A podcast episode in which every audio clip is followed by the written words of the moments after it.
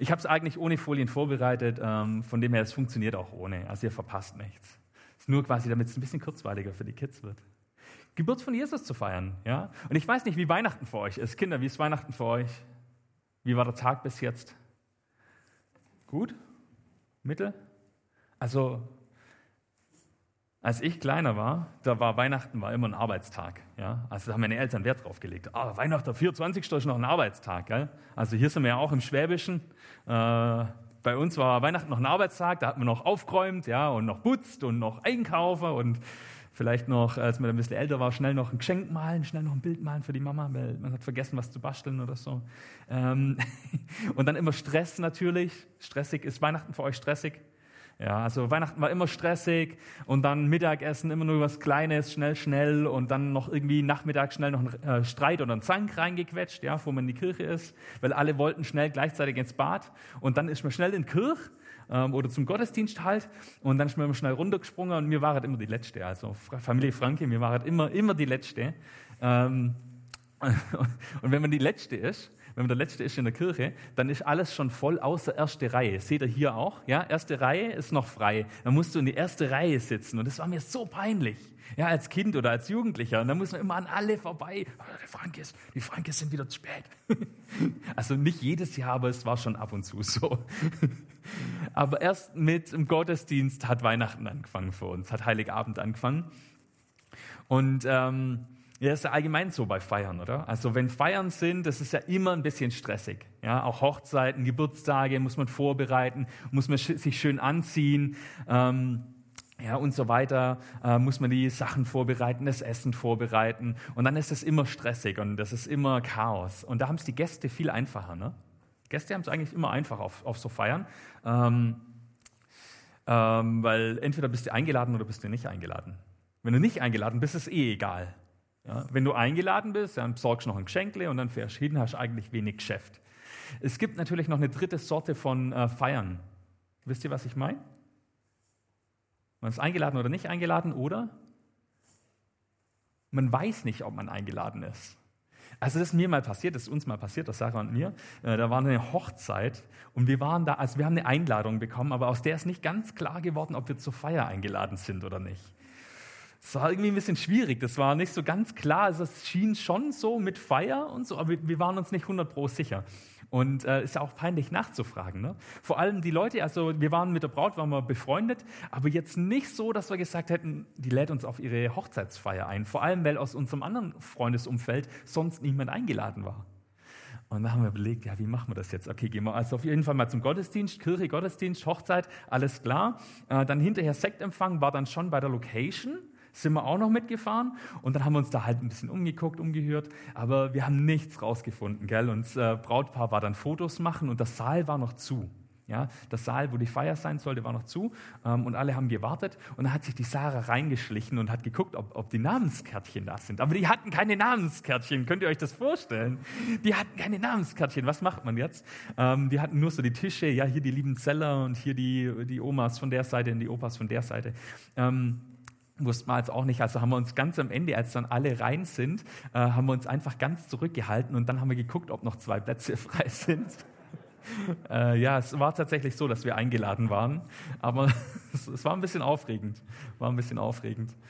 Ähm, ich war auf einer anderen Hochzeit mal, die war in Australien da war ich mir ziemlich sicher, dass ich eingeladen bin, weil sonst wäre ich nicht hingeflogen. Ja, also sind wir ehrlich, nach Australien fliegt man nicht ebenso mal. Ähm, und da hat mich der, Trauz, also der, der Bräutigam hat mich gefragt, ob ich Trauzeuge sein will. Und dann bin ich also hingeflogen. Und das war richtig cool. Die haben im 1. Januar geheiratet. Und das sind die Jahreszeiten ja verkehrt. Also bei uns ist Januar ja ziemlich kühl und bei denen ist einfach bollenheiß, einfach 40 Grad im Schatten, ja. Und äh, dann haben wir mittags, von mittags bis um vier oder so, haben wir äh, Fotos gemacht. Brautpaar, Trauzeugen, alle Fotos gemacht. Wir hatten lauter lange schwarze Anzüge an, Jackett an, Weste an, Krawatte, schwarze Lederschuhe, alles was dazugehört, äh, alle einheitlich. Es war so heiß, ich wäre fast gestorben. Ja, ihr seht, ich bin rothaarig, ich bin Mitteleuropäer, ich bin es einfach nicht gewohnt solche solche Temperaturen. Ich komme von der Alp. Ja, da wird es 20 Grad im Sommer, wenn es hochkommt. Ähm, aber das Schöne war, dann sind wir irgendwann zur Feier. Ähm, Und dann haben sich alle hingesetzt, beziehungsweise die Gäste waren schon da. Da läuft es vom Ablauf her ein bisschen anders ab. Und ähm, dann ist das Brautpaar aufgestanden und hat die einzelnen Gäste vorgestellt oder Gästegruppen. Das macht man ja bei uns bei Hochzeiten auch gerne, dass man noch alle Leute vorstellt.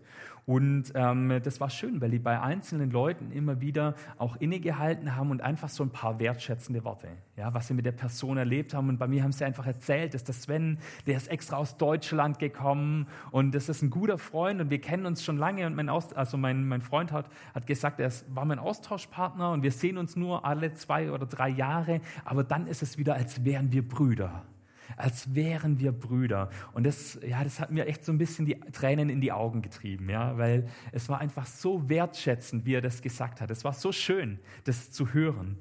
Und ich stelle mir das so ein bisschen vor äh, wie bei Jesus. Ja? Jesus sagt auch, wenn wir mit ihm unterwegs sind, wenn wir mit ihm unser Leben führen, ähm, dann ist nicht alles sofort Friede, Freude, Eierkuchen, aber wenn alles mal zur Vollendung kommt, wenn wir dann tatsächlich mal bei ihm sind oder er bei uns ist, dann wird es so sein wie auf so einer Hochzeit. Und ich stelle mir das einfach so vor und ich stelle mir das wunderschön vor, dass wir dann auch drin sitzen und er zu mir sagt, das ist der Sven, der ist extra angereist, ja, äh, das ist ganz toll, mit ihm bin ich unterwegs. Oder du setzt vielleicht einfach deinen Namen ein, ja.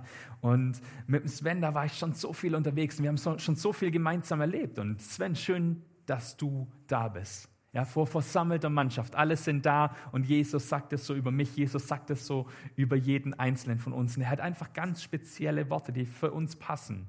Er sagt, ich kenne deine Geschichte, ja, ich kenne alles, alles Leid, durch das du gegangen bist. Ich kenne all die Kämpfe, die du durchgestanden hast. Ich kenne diese Momente, in denen du nichts von mir wissen wolltest. Ich kenne aber auch deine Verdienste. Ich kenne deine Siege und ich sehe dich und ich kenne dich mit Namen und es ist wahnsinnig toll, dass du heute hier bist. Diese Wertschätzung. Und das stelle ich mir wirklich, wirklich cool vor. Da freue ich mich riesig drauf. Und ich hoffe, dass ich euch da alle wiedersehe. Ja? Ähm, und eigentlich feiern wir heute nichts anderes. Eigentlich, äh, genau, ihr könnt die nächste Folie reinmachen. Heute feiern wir nichts anderes. Heute ist, genau, das ist hier Australien. Ähm, wir feiern heute nichts anderes als einen Vorgeschmack auf all diese Feste, einen Vorgeschmack auf diese Hochzeiten, auf diese Hochzeit, die dann mal sein wird. Heute das gute Essen, das wir haben, das geputzte Haus, ja, all, alles Schöne, das wir uns heute gönnen, das wird mal in so einer Hochzeit gipfeln mit Jesus. Da wird man unterwegs sein. Und das ist heute äh, ein Vorgeschmack darauf. Und überhaupt ist das ein Thema, das sich durch die ganze Bibel zieht. Feiern, ja. Ich meine, oft, wenn man in eine Gemeinde geht, wenn man in eine Kirche geht, wenn man Bibel liest, dann könnte man so ein bisschen den Eindruck bekommen, das ist immer so, das sind so schwere Themen. Ja, immer so ähm, das mit der Sünde oder überhaupt das mit der ganzen Welt und wie soll das alles ablaufen. Und auch an Weihnachten werden dann oft so die schweren Themen nochmal rausgekramt. Also zumindest ich habe manchmal so den Eindruck, voller Betroffenheit. Und dann liest man so die Bibel und das sind die ganzen Gebote und die ganzen Verbote. Aber wenn wir in die Bibel schauen, nächste Folie, dann ist alles voller Feste. Das sind religiöse Feste. Von Anfang an im Alten Testament religiöse Feste, Hochzeiten, Dankesfeste, Freudenfeste, Feste, die man einfach so mal gefeiert hat, wo Leute zusammenkommen. Was gibt es denn sonst noch so für Feste? Geburtstage, ja, Geburtstage gibt es in der Bibel nicht so viele, aber gibt alle möglichen Feste in der Bibel. Und da reiht sich das Weihnachtsfest, das wir heute begehen, also Heiligabend, reiht sich da eigentlich nahtlos ein. Das Weihnachtsfest, die Weihnachtsgeschichte zeigt uns, dass es eben nicht darum geht, um all das Schwere, um all die Ethik und das Moralische und Gott, der mit einem erhobenen Zeigefinger kommt, um uns klarzumachen, dass wir nicht okay sind, dass wir nicht so sind, wie wir sein sollten, sondern das Gegenteil. Obwohl wir halt nicht perfekt sind, obwohl wir nicht ja, super sind und 1000 Prozent sind, obwohl wir so sind, wollte Gott uns unbedingt besuchen kommen. Gott wollte uns besuchen kommen. Deswegen ist er Jesus geworden. Deswegen ist er ein kleines Baby geworden und hat sich einfach mal alles angeschaut. Also zumindest erzähle ich so im Paul, ja, also für das Alter passt das ganz gut. Ähm, obwohl wir nicht perfekt sind, wollte Gott uns besuchen. Und das merkt man übrigens auch daran, wenn man mal schaut, ich habe das vorher angefangen vorzulesen, die Weihnachtsgeschichte. Das merkt man auch daran, wer kommt denn Jesus besuchen im Stall? Es sind die Leute, die nicht perfekt sind. Es kommen nicht die Gelehrten. Es kommen nicht die einflussreichen Leute. Es kommen Hirten. die Ausgestoßenen, die am Rande der Gesellschaft sind. Es kommen Ausländer, ausländische Magier. Echt jetzt? Ja, ausländische Magier kommen und bringen Jesus Geschenke.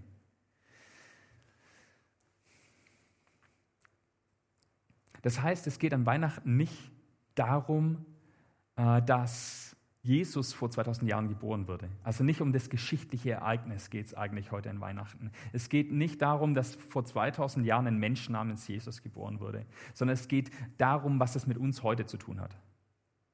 Was hat es mit dir und mit mir zu tun? Und Jesus möchte in deinem Herzen geboren werden. Jesus möchte mit deinem Leben was zu tun haben. Darum geht es an Weihnachten, darum geht es an Heiligabend. Der ganze Rest ist auch interessant, aber darum geht es nicht. Weihnachten wird deshalb oft als das Fest der Feste bezeichnet. Stimmt es? Ist Weihnachten das Fest der Feste?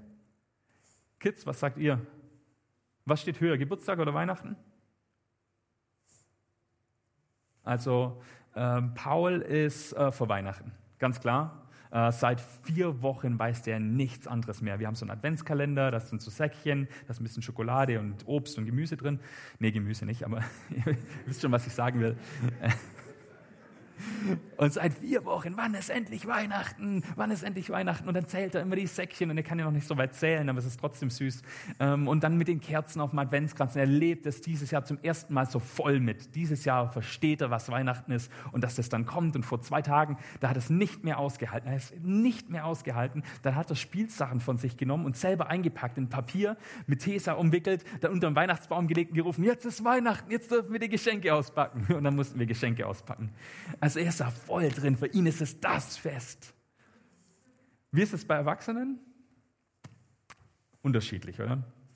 Unterschiedlich. Es gibt Erwachsene, die gehen da voll drin auf Weihnachten und äh, da werden dann im Advent, im, im, Dezember oder im November wird dann schon die Kiste aus dem Keller geholt dann werden die Räuchermännchen aufgestellt und Deko an die Fenster gemacht und Tannenzweige ausgelegt und selber ein Adventskranz gebunden und äh, Weihnachtsbaum ist ab dem 1. Dezember aber beleuchtet. Also es gibt so Leute, die gehen da voll drin auf, oder?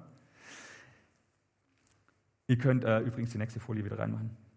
Ähm, es gibt andere, für die ist es ja so ein Rückblick, so ein Moment, wo man zurückschaut und sagt, das Jahr, äh, das Jahr, das war jetzt nicht so perfekt, aber nächstes Jahr wird besser. Also für manche ist es so ein bisschen diese Einstellung. Ich fasse das jetzt ein bisschen kürzer zusammen. Also es ist ein fester Hoffnung. Ja, es kann, es kann noch besser werden. Ja, also man ist jetzt nicht unzufrieden, aber auch nicht so voll zufrieden.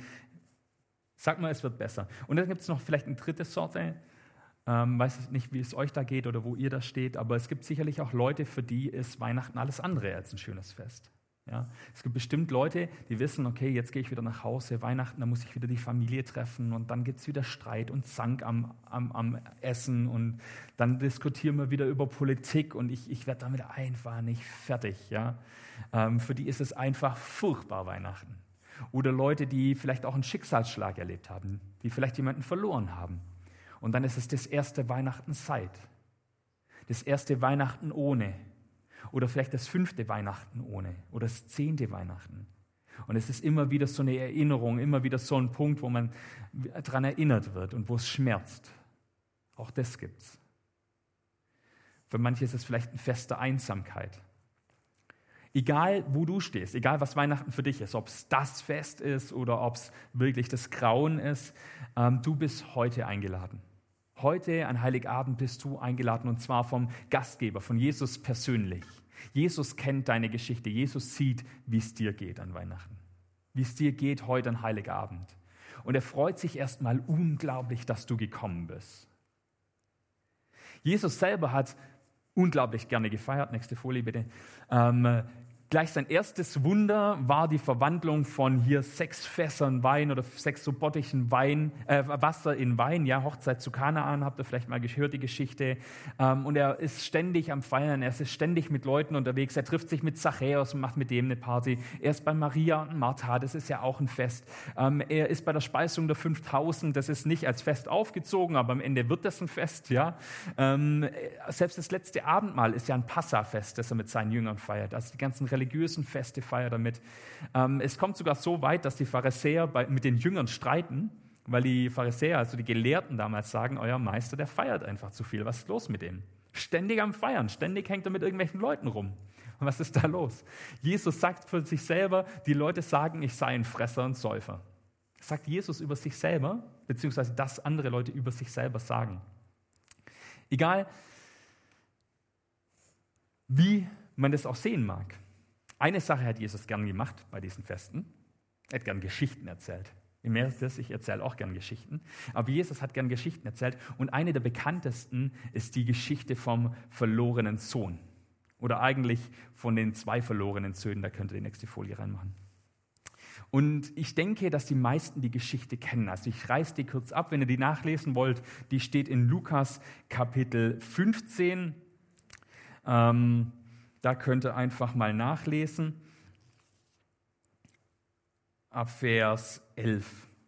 Ab Vers 11 geht's los. Und die Geschichte ist eigentlich die, da ist ein Mann, der hat zwei Söhne. Ja? Also hier, ich habe mal irgendein äh, Stockfoto rausgesucht. Das sind jetzt nicht die Söhne, aber ich habe halt mal irgendwelche rausgesucht. Ein Mann hat zwei Söhne. Und der eine ist so der vorbildliche Sohn. Der ist so der kleine Streber, der macht immer alles richtig, der bleibt zu Hause, ähm, bei dem, da muss man sich keine Sorgen machen. Und der andere, der will genauso nicht sein. Der will genauso nicht sein, wie sein Bruder ist. Ja, ich weiß nicht, ob aus Freiheitsliebe oder aus Trotz, aber er will nicht so leben wie sein Bruder, das ist klar. Und sobald es irgendwie möglich ist, lässt er sich sein Erbteil auszahlen. Also der Vater, der hat einen Betrieb, der hat einen Hof dort, äh, der wird als sehr wohlhabend beschrieben in dieser Geschichte. Ist ein bisschen schwierig, dann auch ein Kind auszuzahlen und das auch gerecht zu machen, aber der Vater kriegt das irgendwie hin, zahlt seinen Sohn aus und der geht ins Ausland baut sich dort ein neues Leben auf, lebt in Saus und Braus. Also ich äh, reiße das jetzt ein bisschen kurz ab und dann verlässt ihn aber so mit der Zeit verlässt ihn sein Glück. Er investiert ein bisschen falsch, keine Ahnung, hat die falschen Freunde, ihn verlässt das Glück und dazu kommt auch noch Pech. Es gibt eine Hungersnot im Land und er kommt vollkommen unter die Räder. Also ihn wickelt es komplett. Ähm, und am Ende ist es so weit, dass er bei den Schweinen die Schweine hüten muss. Und Schweine, das ist in der Kultur damals, in der jüdischen Kultur, ist das das Unreinste, was man sich vorstellen kann. Das Widerlichste, was man sich vorstellen kann. Also ekliger als Schweine geht gar nicht. Und er ist bei diesen Schweinen, ja, und, und dann muss er die, auf die aufpassen und er ist sogar neidisch auf deren Futter. Auf das Fressen von den Schweinen. Er wird gern was davon abhaben, aber er darf nicht. Er darf nicht in den Schweinetrog äh, fassen. Und ähm, ja, irgendwann ist an dem Punkt, da schluckt, schluckt er seinen Stolz runter und er sagt, ich gehe zurück nach Hause. Ja, also ich kann nicht zurückgehen als Sohn, das ist klar, irgendwie die Geschichte ist gelaufen, aber die Knechte von meinem Vater, also die, die äh, Angestellten von meinem Vater, die haben wenigstens ein Dach über dem Kopf und die haben keinen Hunger. Die kriegen zu essen und die haben ein Dach über dem Kopf. Ich friere nachts nicht und ich verhungere nicht. Und das sind die zwei Sachen. Sagt, okay, da schlucke ich meinen Stolz dafür runter. Ich gehe nach Hause und ich bitte um Entschuldigung auf Knien und hoffe, dass ich angestellt werde als Angestellter. Das ist so die Situation. Äh, und du kannst die nächste Folie äh, reinmachen, weil als der dann zurückkommt, da lese ich jetzt vor, ähm, da heißt oder erzählt Jesus, er war noch weit entfernt, als der Vater ihn kommen sah. Das bewegte sein Herz. Und er lief dem Sohn entgegen und fiel ihm um den Hals und küsste ihn. Das reicht nur die eine Folie, das eine Ding. Er kommt nach Hause und der Vater läuft ihm entgegen und er nimmt ihn in die Arme. Er sagt, ich habe dich so vermisst. Und der Kerl, der, der stinkt ja. Der hat ja bei den Schweinen gelebt. Kids, was braucht der erstmal? Wenn ihr in der Nacht bei den Schweinen draußen wart? Dusche, jawohl, erstmal eine Dusche, also mindestens, oder vielleicht eine Badewanne, ja. Erstmal eine gute Badewanne, was brauchen wir noch? Der hat nur so Fetzen an, Klamotten, ja, oder? Klamotten, schöner Anzug oder so, oder zumindest irgendwas zum Anziehen, äh, neue Schuhe, ich denke, der war barfuß, der wird, wird seine Schuhe irgendwo verpfändet haben. Was kriegt er noch? Weiß das jemand auswendig? Steht schon da? Nee. Ein Ring, genau, er bekommt einen Ring. Kein Ehering oder kein so ein Dekoring, sondern den Siegelring. Ja? Er wird wieder als Sohn eingesetzt. Er ist jetzt nicht mehr irgendwer, sondern er darf zurückkommen und er hat wieder diese Stellung als Sohn. Sofort wird er wieder als Sohn eingesetzt und der Vater sagt noch, oh, schlachtet das Mastkalb. Ja, jeder hat zu Hause oder jeder, jeder gute Hof hat zu Hause ein Mastkalb gehabt. Ähm, das hat man gemästet, das ist groß und dick geworden und zu ganz, ganz, ganz besonderen Anlässen hat man das dann geschlachtet. Ja, also wenn eine Hochzeit war oder so oder ein ganz runder Geburtstag oder ein ganz besonderer Gast kam und sonst hat man es halt wieder verkauft und das nächste Kalb äh, gemästet. Weiß nicht, was es bei euch heute Abend zum Essen gibt. Kalbsbraten irgendwer? Nee? Genau, also Kalbsbraten hätte es halt jetzt dort gegeben. Ähm, und ihr fragt euch vielleicht, was hat das mit Weihnachten zu tun? Sven, warum erzählst du jetzt diese Geschichte? Und ich sage euch, das hat alles mit Weihnachten zu tun. Es hat alles mit Weihnachten zu tun. Es gibt wahrscheinlich in der Bibel keinen Satz, der das Geheimnis von Weihnachten besser zusammenfasst als dieser eine Satz, den ich vorgelesen habe. Er war noch weit entfernt, als der Vater ihn kommen sah. Das bewegte sein Herz. Und er lief seinem Sohn entgegen und fiel ihm um den Hals und küsste ihn. Das ist Weihnachten. Das ist Weihnachten. An Weihnachten feiern wir genau das, dass Gott uns sieht. Dass er uns von weitem kommen sieht, egal wie nah oder wie fern wir sind. Gott sieht uns und es ist ihm nicht egal. Es ist ihm nicht egal, was mit uns ist. Es war ihm so sehr nicht egal, dass er selber auf die Welt gekommen ist. Das ist verrückt. Ich meine, dieses Konzept, dass ein Gott Mensch wird, das gibt es auch in anderen Religionen. Ja, also Zeus läuft manchmal als Menschen, in Menschengestalt rum, um hübsche Frauen zu verführen. Ja, also das gibt's diese Vorstellung oder sonst irgendwas zu machen, dass ein Gott Mensch wird und dann halt rumläuft. Aber dann sind das immer hier strahlende Gestalten, ja, hier äh, Sixpack und äh, durchtrainiert, nicht so wie ich, ja, sondern also richtig, richtig toll, also wie, wie man sich so ein Gott in Menschengestalt vorstellt, ja. Weiß nicht, wie ihr euch das vorstellt. Aber Gott, Jesus, wird selber Mensch. Er wird ein Baby, er wird klein, er wird verletzlich und er lebt ein komplettes Leben vom Baby bis zum Tod durchlebt er, was wir erleben, hat die gleichen Schwierigkeiten, hat die gleichen Umstände. Das ist neu, das ist völlig verrückt und das ist eigentlich völlig anders. Und es kann sein, dass du damit eigentlich nichts zu tun hast. Dass du heute hier sitzt und sagst, ja gut, mit Gemeinde, mit Kirche, da habe ich nichts zu tun. Und dass du dich vielleicht umschaust und sagst, so will ich auch nicht sein. So will ich eigentlich nicht sein. Wenn du die, die Leute anschaust und dir dann denkst, na, diese Weihnachtspapierbügler, diese Sonntagsheiligen, diese Weinscholle-Trinker, was auch immer. Ja? Kein Problem. Kein Problem, vielleicht denkst du das. Aber das sind die Brüder aus der Geschichte. Das darfst du nicht vergessen. Das sind die Brüder aus der Geschichte. Gott ist ganz anders. Gott steht an der Tür und er schaut jeden Tag raus und er sehnt sich jeden Tag nach dir, dass du zurückkommst, dass du zu ihm kommst. Er sehnt sich nach dir und er sieht dich schon von weitem. Und er rennt dir entgegen. Das hat ein Patriarch damals nicht gemacht, das ist in dieser Geschichte. Das kommt ja für uns gar nicht rüber. Das können ja auch alte Leute rennen. Aber damals sind alte Leute nicht gerannt. Er war unter ihrer Würde. Ja? Und es bewegt ihm sein Herz so sehr, dass er anfängt loszurennen und ihn in die Arme zu schließen, obwohl er stinkt und dreckig ist und sonst was.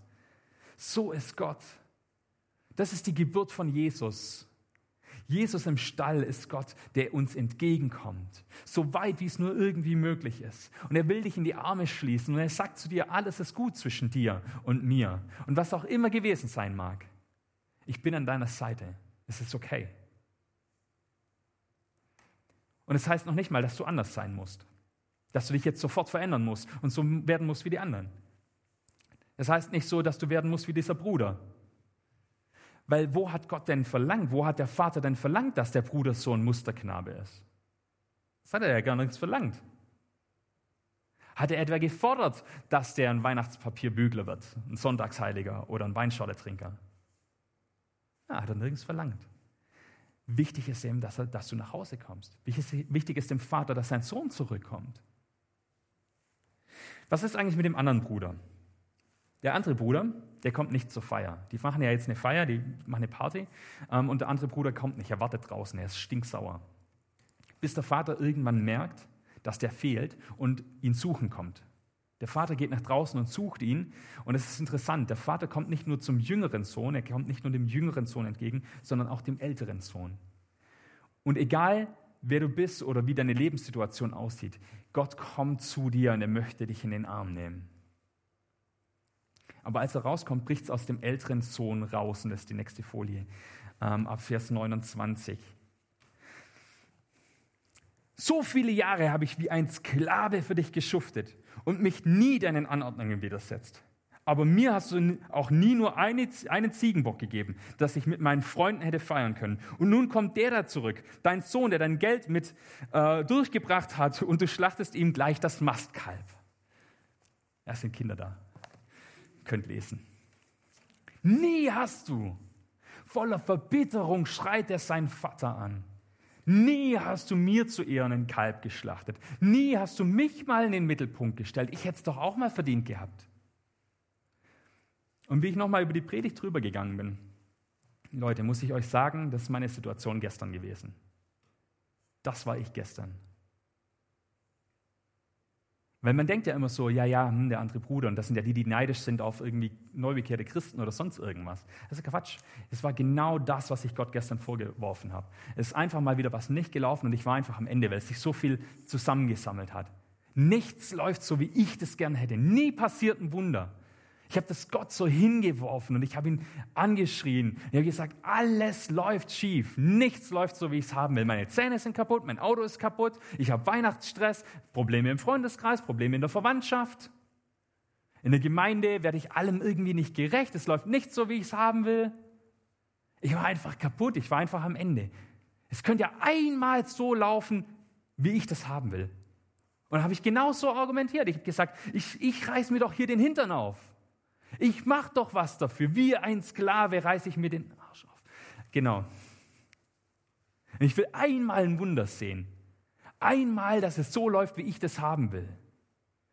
Und dann war ich bei meiner Frau daheim und dann habe ich der mal erzählt, warum unser Leben eine Katastrophe ist, warum alles einen Bach runtergeht. Und dann habe ich so richtig alles rausgelassen. Und die waren nur so, was? Was ist jetzt los? Und dann bin ich ins Büro gegangen und dann habe ich mich im, im, im, beim, äh, beim Müllers im Büro war ich dann drin. Und dann kam irgendwann der Johannes rein.